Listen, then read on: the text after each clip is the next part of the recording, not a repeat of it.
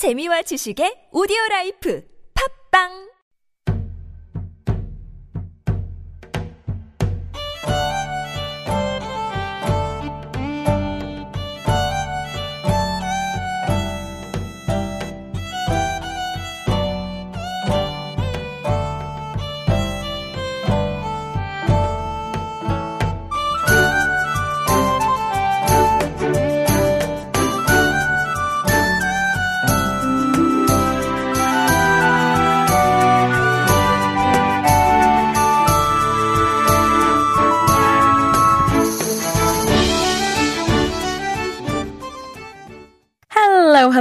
It is Super Radio Antique Alive, where old is gold.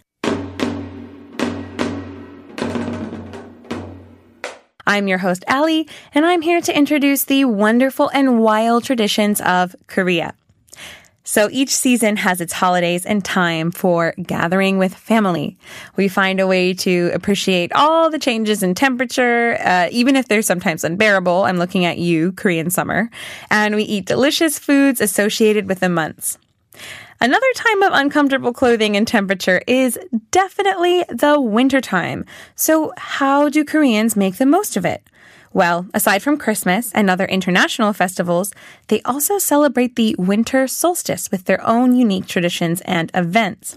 So if you're visiting Korea in the wintertime, and don't forget to bring all the warm clothes that you can find, or if you're living here permanently, the winter solstice has plenty of activities that you won't want to miss out on. So let me introduce them to you today. In East Asia, traditional calendars are divided into 24 solar terms per year.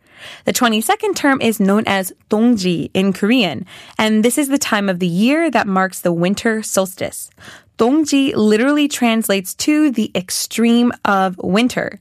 It's a popular holiday in Japan, China, and Korea, and the origin of the holiday can be traced back to the belief in the yin and yang system of the cosmos. In English, you might recognize this holiday as midwinter, named because it signifies the summit of wintertime, or we call it the December solstice for obvious reasons. A lot of people also refer to Dongji as Ase or 작은 설, which means Little New Year. Many people said this because they believed it was the day when the sun could be resurrected. In ancient times, it was also valued just as highly as the Lunar New Year period in January and February, although nowadays we can see that this has far surpassed Dongji in importance to the average Korean person. So even though Dongji is not as an important of a holiday in most people's minds, um, it's also not anything you time, get time off of work for um, because Korea follows two calendar systems, so there are plenty of vacations to go around. In particular, the day of the year with the shortest daylight hours and the longest night marks the beginning of the solstice. The exact dates can shift from year to year, but the usual time period is somewhere between December 22nd and January 5th. So from this period, days are starting to feel longer until we finally reach the springtime. I definitely experienced this before and maybe, maybe you have too. I always feel like my winters pass more slowly than summer.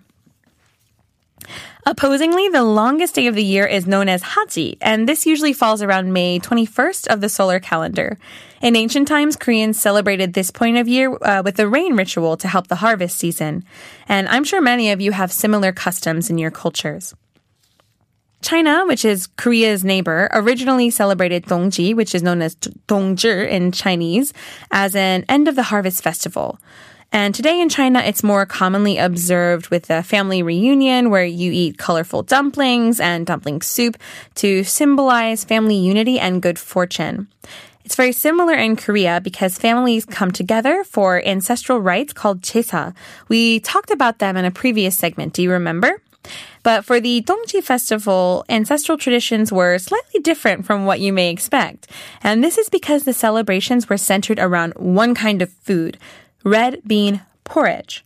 Nowadays, uh, elaborate ancestral rites aren't performed, but red bean porridge certainly has not been crossed off the list. So, red bean porridge is known in Korean as patjuk. Patjuk is made from adzuki beans, which are sweet and creamy in taste. And when the mixture reaches a thick consistency, little small balls of glutinous rice are added to it. These are known as sealshim, which means bird egg balls because they were about the same size. A benefit of having patjuk as a winter meal is that the porridge doesn't spoil quickly and can be stored easily. So don't worry about having to eat all of it at one time. You can save it for the entire dongji period after cooking up a batch.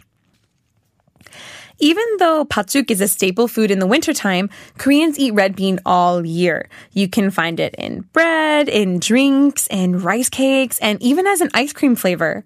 So even if there are other times of the year where bad things happen and people believe that eating the porridge will prevent future misfortune, you can eat it to protect yourself. So the thought of eating a sweet red bean paste puts a lot of people off, but I promise that it's more delicious than you can even imagine. So I guess you're wondering why people eat this at the winter time. I briefly mentioned it. Um, but by doing this, so ancient Koreans believed that evil spirits would be warded off from the house. And the color red is supposed to scare away demons. So what's better than a completely red food? And not only did they eat it themselves, but they also offered it to their ancestors at the family shrine and they sprinkled it around the house. Bowls of porridge were placed in other important areas like the lid of fermentation jars and inside of the barn to hope for a helpful formation and a helpful farming period. There's also a Korean saying, eat patjuk and you eat a year, which means that you'll grow a year older during the dongji season. Maybe you've also heard this when you eat rice cake soup for the Lunar New Year. So some people say you get a year older on December 22nd as well as another year older in January. And I'm just wondering, how can Koreans age so fast but look so good? One important thing to remember if you were living in ancient Korea is that if the winter solstice fell in Aedongji, which was the early Dongji, then people didn't prepare red bean porridge because they believed it would be harmful for young children. Especially if a family member had uh, died that year from a sudden illness, then they also usually didn't cook the patjuk. So, due to the convenience of restaurants in our modern life, many people just eat their dongji meal outside of the house. Uh, in order to eat patjuk outside, you can find uh, many different restaurants and all different kinds of recipes. Some people put salt in their porridge, other people add sugar, and certain restaurants add sweet potato, nuts, or cinnamon. I have a favorite restaurant in Seoul. Uh, it's a really, really cute little place, and I go there for patjuk all year round, not just in the wintertime.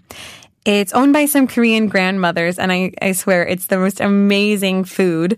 Uh, it's really warm and it's perfectly blended and smooth with incredibly sticky rice cake.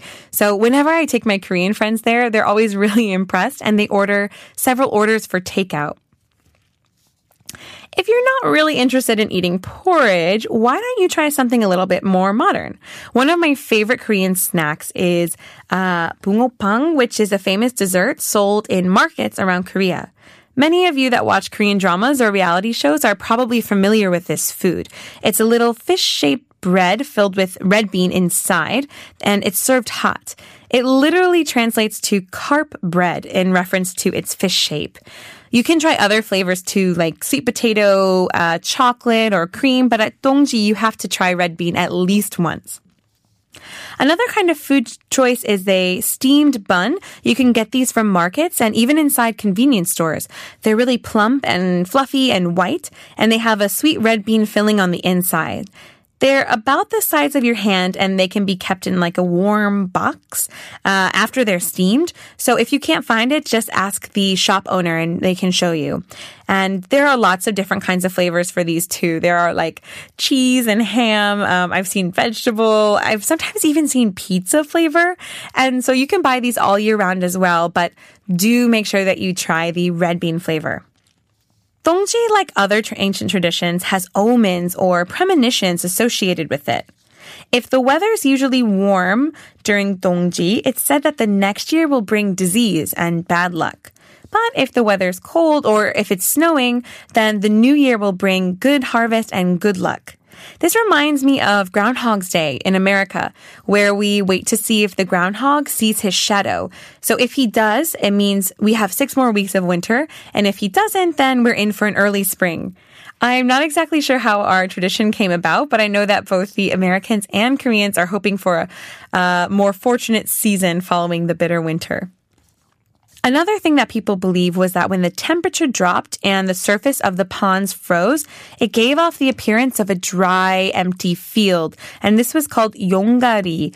So the more snow you have, the merrier. It meant that there would be a better, prosperous harvest. Another popular belief stated that chilly weather on solstice day meant that there will be fewer insects in the fields and more tigers in the woods. I'm not really sure which one is good or bad. Um, um, so many people believe that the cold winter and the long night of the solstice led to the mating of tigers. So the solar term nickname is actually 호랑이 장가가는 날, which means the tiger's wedding day. Very cute, right? For the local people, when Korea was an agricultural country, calendars uh, that specified solar and lunar terms were indispensable. They helped keep farm activities in line with the seasonal changes, so they were really important. So people, the normal people, would usually give each other calendars uh, as a gift for this season, and it's a tradition that continues until today. So don't be too surprised if somebody gives you a calendar if you told them that you studied about Dongji. Another common gift might have been quilted socks, and this was an exchange known as 동지 헌말. Finally, dongji was also associated with the custom of amulet sheets, and these were used to ward away bad spirits, just like placing patjuk around the house. And these were called dongji butok, and they contained Chinese characters that um, were written for the word snake. So these would have been posted upside down on the building, just like in traditional East Asian fashion. And this was also believed to get rid of any bad energy that was trying to come in. Okay, so you know when Dongji is celebrated. You know all the ways that you can enjoy red bean, and you know all of the interesting beliefs and traditions that used to be performed during the solstice. So how can we appreciate it now in the 21st century? I mean, what kind of events happen around Seoul? It's best not to celebrate Dongji alone at home, so try and get out to some of these places. You know, try and see what's going on. And for those of you who are living or staying in Seoul at the time, um, I'm going to give you some suggestions about places you might be able to visit during the season. If you head to some of the mu- museums around Korea, uh, particularly the National Folk Museum, you'll be lucky to see some Dongji performances and events. The National Folk Museum reenacts the Dongjigosa, which is the ancestral offering of patjuk, every year. And it usually takes place in the morning or the early afternoon, so make sure you wake up early. You can usually try some red bean porridge uh, before or after the event. So head to the museum's outdoor showroom or just call ahead in advance to double check their schedule. If you go to Myeongdong in Seoul, you can also stop by the Namsangol Hanok Maul, uh, which is village. So here there are usually some performances of traditional dances. The dance that's usually performed during Dongji is called Cheoyongmu, which is a mask dance, and it's also believed to drive away bad spirits. So you can see how this is a, a very important uh, tradition for Dongji. And you can try making your own crafts like lucky knots or charms. And once again, you can sample some local patjuk flavors. If you visit the Bukchon Hanok Maul in Seoul, you can also enjoy the picturesque scenery and celebrate the season. Now, this is the area in Seoul that has the largest concentration of traditional Korean houses. So walking around the neighborhood really gets you into a traditional feeling of Dongji. And if you visit the cultural center, they host several craft making courses every day, and these change from week to week. So you can try your hand at making traditional Korean socks or drawing a tiger amulet that will protect you in the future. During Dongji in particular, they also usually offer a sample of Korean food like patjuk or rice cake. And um, making crafts is really popular, so just go ahead and check it out and see what you can do. So this brings us to the end of our segment. What did we learn today? We learned that the winter solstice usually starts on December 22nd. And we know that Koreans eat red bean porridge or red bean in other variations, both in the home and outside. We can also take a trip to the museums of Korea to witness special events like ancestral rites and crafts making. And these are all ancient traditions that may not mean a day off of work in today's world, but ones that still have meaning to the local people. Korean winters can be very cold, and I can attest to that. So, cuddling up with a warm bowl of sweet porridge is really the best way to stay tucked inside. And we can also appreciate the changing of the seasons, which is just a natural phenomenon of our earth with one of the many Dongji traditions. So, even if this is familiar to you, Korean customs have a unique twist. Uh, if it's completely unknown to you, just take the opportunity this winter to really immerse yourself in some of these special events. Overall, however you enjoy the end of the year, it's a good reminder that we should all behave a little bit better next year. And I'm sure we tell ourselves that and then quickly forget. So try not to forget this year. Thank you so much for joining me in Antique Alive. If you have any questions or something you want to know about Korean antiques, please just send us an email at superradio101.3 at gmail.com. Also, check out our Instagram at superradio101.3. I'm your host, Allie, and this is Antique Alive from Super Radio TBS EFM. We'll see you next time. Let's keep on learning.